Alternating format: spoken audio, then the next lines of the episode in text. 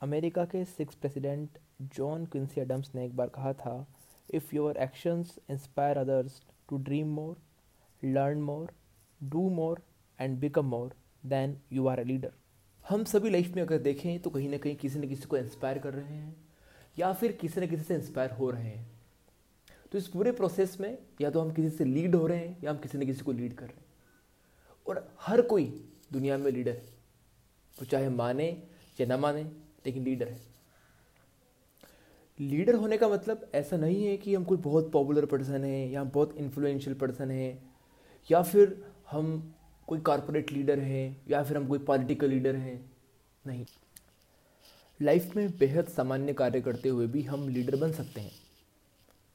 उदाहरण के लिए हम, हमारी फैमिली के अंदर एक मदर हैं, या फादर हैं, एक ब्रदर हैं, एक सिस्टर हैं, किसी के फ्रेंड हैं, एक टीचर है। एक सामान्य रोल के अंदर भी हम किसी न किसी को इंस्पायर कर ही रहे हैं और अगर हम किसी को इंस्पायर कर रहे हैं तो हम डेफिनेटली एक लीडर हैं। अपनी लीडरशिप की क्षमता को हमें कभी भी कम करके नहीं आना चाहिए। अगर हम किसी एक व्यक्ति को भी इंस्पायर कर रहे हैं तो हो सकता है वो एक व्यक्ति आगे चल करके पता नहीं दुनिया में कितने लोगों को इंस्पायर कर दे, वो किस तरीके से लाइफ को इम्पैक्ट कर दे, हम नहीं जानते।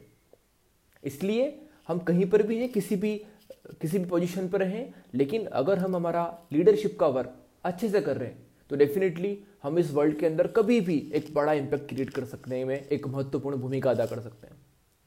तो छोटी कहानियों से हम इस चीज़ को समझेंगे। जीजाबाई का नाम अपेक्षाकृत रूप से काफ़ी कम लोगों ने सुना होगा। अगर मैं बोलूँ छत्रपति शिवाजी तो अपेक्षाकृत रूप से ज़्यादा लोगों ने सुना है।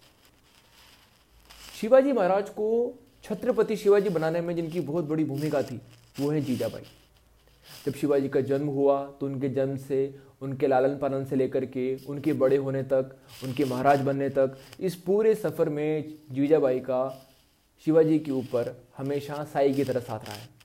वो जब भी परेशान होते थे, जब भी उन्हें मार्गदर्शन की आवश्यकता होती थी, जब भी उन्हें मोटिवेशन की आवश्यकता होती थी तो जीजाबाई सदैव उन्हें ये सब चीज़ें प्रदान करती थी। और जीजाबाई ने अपनी पूरे जीवन काल के अंदर अगर कोई कार्य किया तो वो शिवाजी को गढ़ने का, शिवाजी को निर्मित करने का।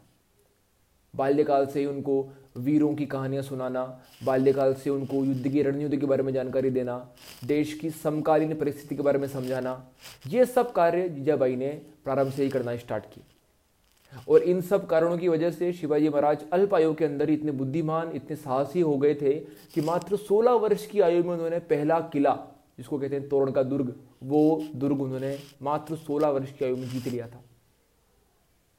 तो जीजाबाई ने एक माँ के तौर पे शिवाजी महाराज को इतना इम्पैक्ट किया, इतना इंस्पायर किया, इस तरीके से लीड किया कि बाद में उन्हीं शिवाजी महाराज ने मराठा साम्राज्य की स्थापना की।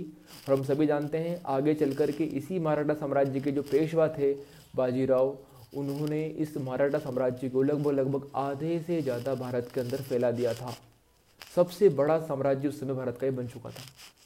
तो एक माँ ने किस तरीके से अपने पुत्र को इंस्पायर किया और बाद में उस पुत्र ने किस तरीके से पूरी दुनिया को इम्पैक्ट किया, ये उसका एक बहुत जीता जागता उदाहरण है।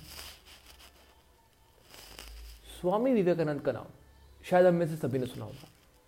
हम सभी को ध्यान में है, स्वामी विवेकानंद जी भारत के एक युवा सन्यासी, जिन्होंने अमेरिका को और यूरोप को योग का परिचय करवाया। तो बात सन अठारह की है 11 सितंबर 1893 शिकागो के अंदर वर्ल्ड कॉन्फ्रेंस ऑफ़ रिलीजन्स चल रही थी और वहाँ पर स्वामी विवेकानंद का एक उद्बोधन था। तो मात्र कुछ मिनटों का वो उद्बोधन था, लेकिन उस उद्बोधन ने इतना ज़बरदस्त प्रभाव अमेरिका के ऊपर क्रिएट किया कि बाद में स्वामी जी के कई इंटरव्यूज़ वहाँ पर हुए बहुत समय तक वो वहाँ रुके और पूरे अमेरिका का लगभग उन्होंने दौरा करके विभिन्न प्रकार के स्थानों पर जा कर के वेदांत के ऊपर, भारतीय संस्कृति के ऊपर और योग के ऊपर उन्होंने अपने भाषण वहाँ पर दिए। तो ये एक विश्व विजय का उनका जो कार्यक्रम था वो चल रहा था और तभी किसी ने उनसे इंटरव्यू में पूछा कि आप इतने अच्छे जो ज्ञान की बातें करते हैं, इतने गूढ़ रहस्य जो आपके पास सुलझाने की क्षमता है, वो कहाँ से आई है? तो स्वामी जी का उत्तर था कि मेरे गुरु रामकृष्ण परमहंस उन्हीं के चरणों में बैठ करके मैंने सारा ज्ञान सीखा है तो एक व्यक्ति जिसने विश्व विजय कर ली, जिसके ज्ञान का लोहा पूरी दुनिया मान रही है, जब उनसे पूछा गया तो उन्होंने नाम लिया रामकृष्ण परमहंस का।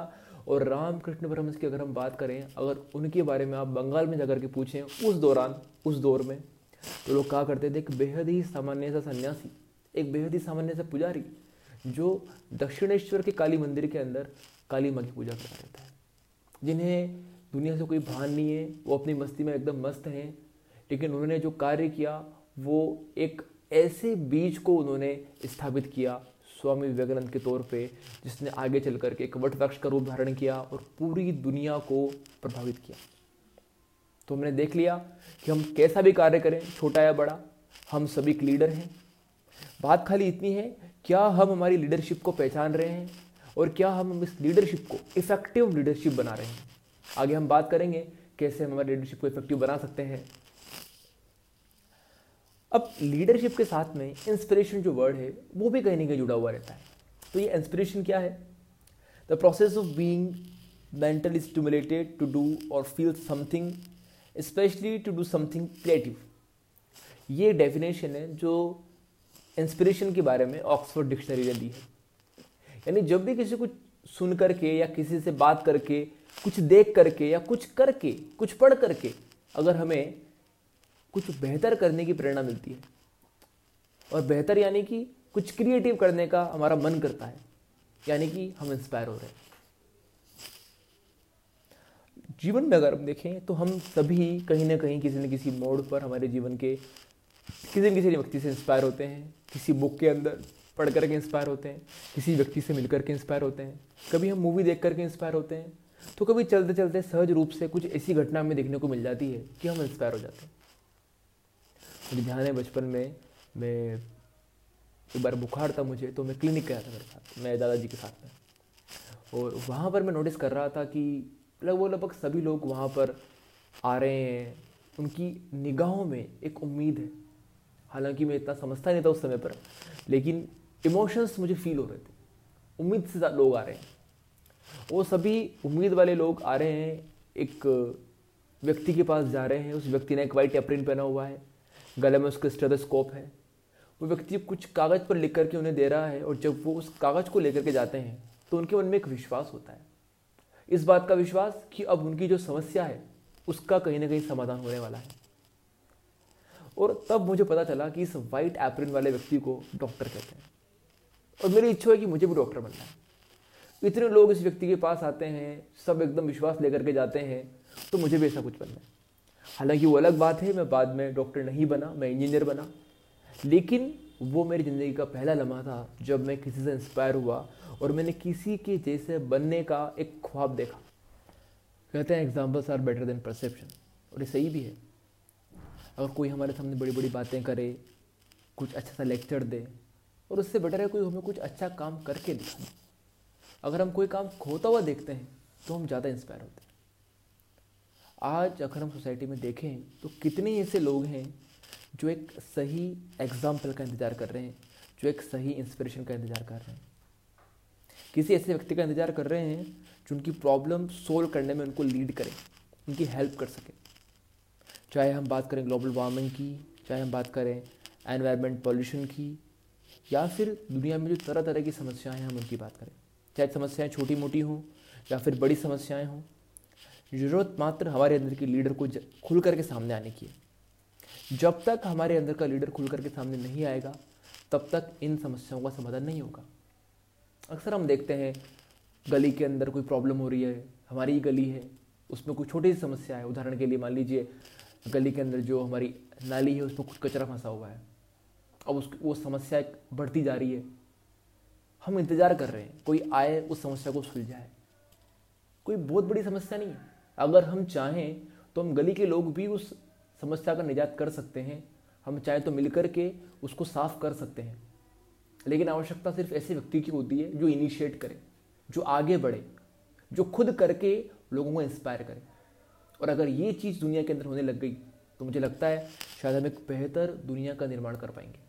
अगर एक बेहतर दुनिया बनानी है तो हम सबको हमारे अंदर की जो लीडरशिप है, हमारे अंदर की जो क्वालिटीज़ हैं, उनको निखारना पड़ेगा। नो डाउट हम सभी लीडर्स हैं, लेकिन उस लीडरशिप को इफ़ेक्टिव बनाना पड़ेगा। तो कैसे हम हमारी लीडरशिप को इफ़ेक्टिव बना सकते हैं, इसके बारे में ज़रा बात करते हैं। चार इंपॉर्टेंट चीज़ें जो करके हम एक इफ़ेक्टिव लीडर बन सकते हैं। पहली बात रेज योर स्टैंडर्ड्स हम जहाँ पर भी हैं, जिसके लिए भी काम कर रहे हैं, जो भी काम कर रहे हैं, उस काम को कुछ इस तरीके से करना कि वो वर्ल्ड क्लास हो। अब वर्ल्ड क्लास का मतलब ऐसा नहीं है कि हम उसे किसी से कंपेयर कर रहे हैं। नहीं। लेकिन हमारी लेवल पर जो बेस्ट हो सकता है, वो हम दें। वो हमारी लेवल क्लास है। सेकंड है becoming the most positive person you know एक लीडर के लिए ये बहुत ज़रूरी है कि वो हमेशा पॉजिटिव रहे। खुद भी पॉजिटिव रहे और जो अपने आसपास की टीम है, जो अपने आसपास के लोग हैं, उन्हें भी हमेशा पॉजिटिव फील कराए। सिचुएशंस हमेशा एक जैसी नहीं होती। आज अगर कुछ अच्छा हो रहा है, हो सकता है कल जो हमने नहीं सोचा, ऐसा भी हो जाए। और एक लीडर की असली परीक्षा तभी होती है। डिफ़िकल्ट सिचुएशंस के अंदर भी पॉजिटिव रह करके अपनी टीम का हौसला बढ़ाए रखना, ये एक लीडर की बहुत इंपॉर्टेंट क्वालिटी है। थर्ड मेंटेनिंग गुड हेल्थ देखिए, अगर हम खुद अच्छे नहीं हैं, हम हमारी हेल्थ अच्छी नहीं रख पा रहे तो न तो हम खुद को लीड कर सकते, ना हम दुनिया को लीड कर सकते। अगर हमें दुनिया को लीड करना है, किसी को इंस्पायर करना है तो सबसे पहला काम है खुद को ठीक रखना। क्योंकि लाइफ में कई बार ऐसा होता है, हम कुछ बड़ा प्लान कर रहे हैं, और मीन वाइल हमारी तबीयत ख़राब हो गई या फिर हम हेल्थ वाइज अच्छा फील नहीं कर रहे तो डेफिनेटली हम कुछ बड़ा नहीं कर सकते। तो अच्छी हेल्थ के लिए जो भी काम हो सकते हैं, ख़ास तौर पर डेली वर्कआउट करना ब्रिस्क वॉक करना, या फिर कहीं घूमने जाना, कुछ ब्रीदिंग एक्सरसाइज करना, योगा, जो भी हमारे लिए सूटेबल हो, वो सभी एक्टिविटीज़ हमें करनी चाहिए। और साथ में वेल न्यूट्रिशन फ़ूड लेना। अच्छा खाना खाना, ये सब करके हम हमारी हेल्थ को अच्छे से मेंटेन रख सकते हैं। नेक्स्ट इंपॉर्टेंट चीज़ है leave a person better than you meet him human life का एक बहुत इंपॉर्टेंट पार्ट है कि हम यहाँ पर दूसरों के साथ इंटरेक्शन करते रहते हैं।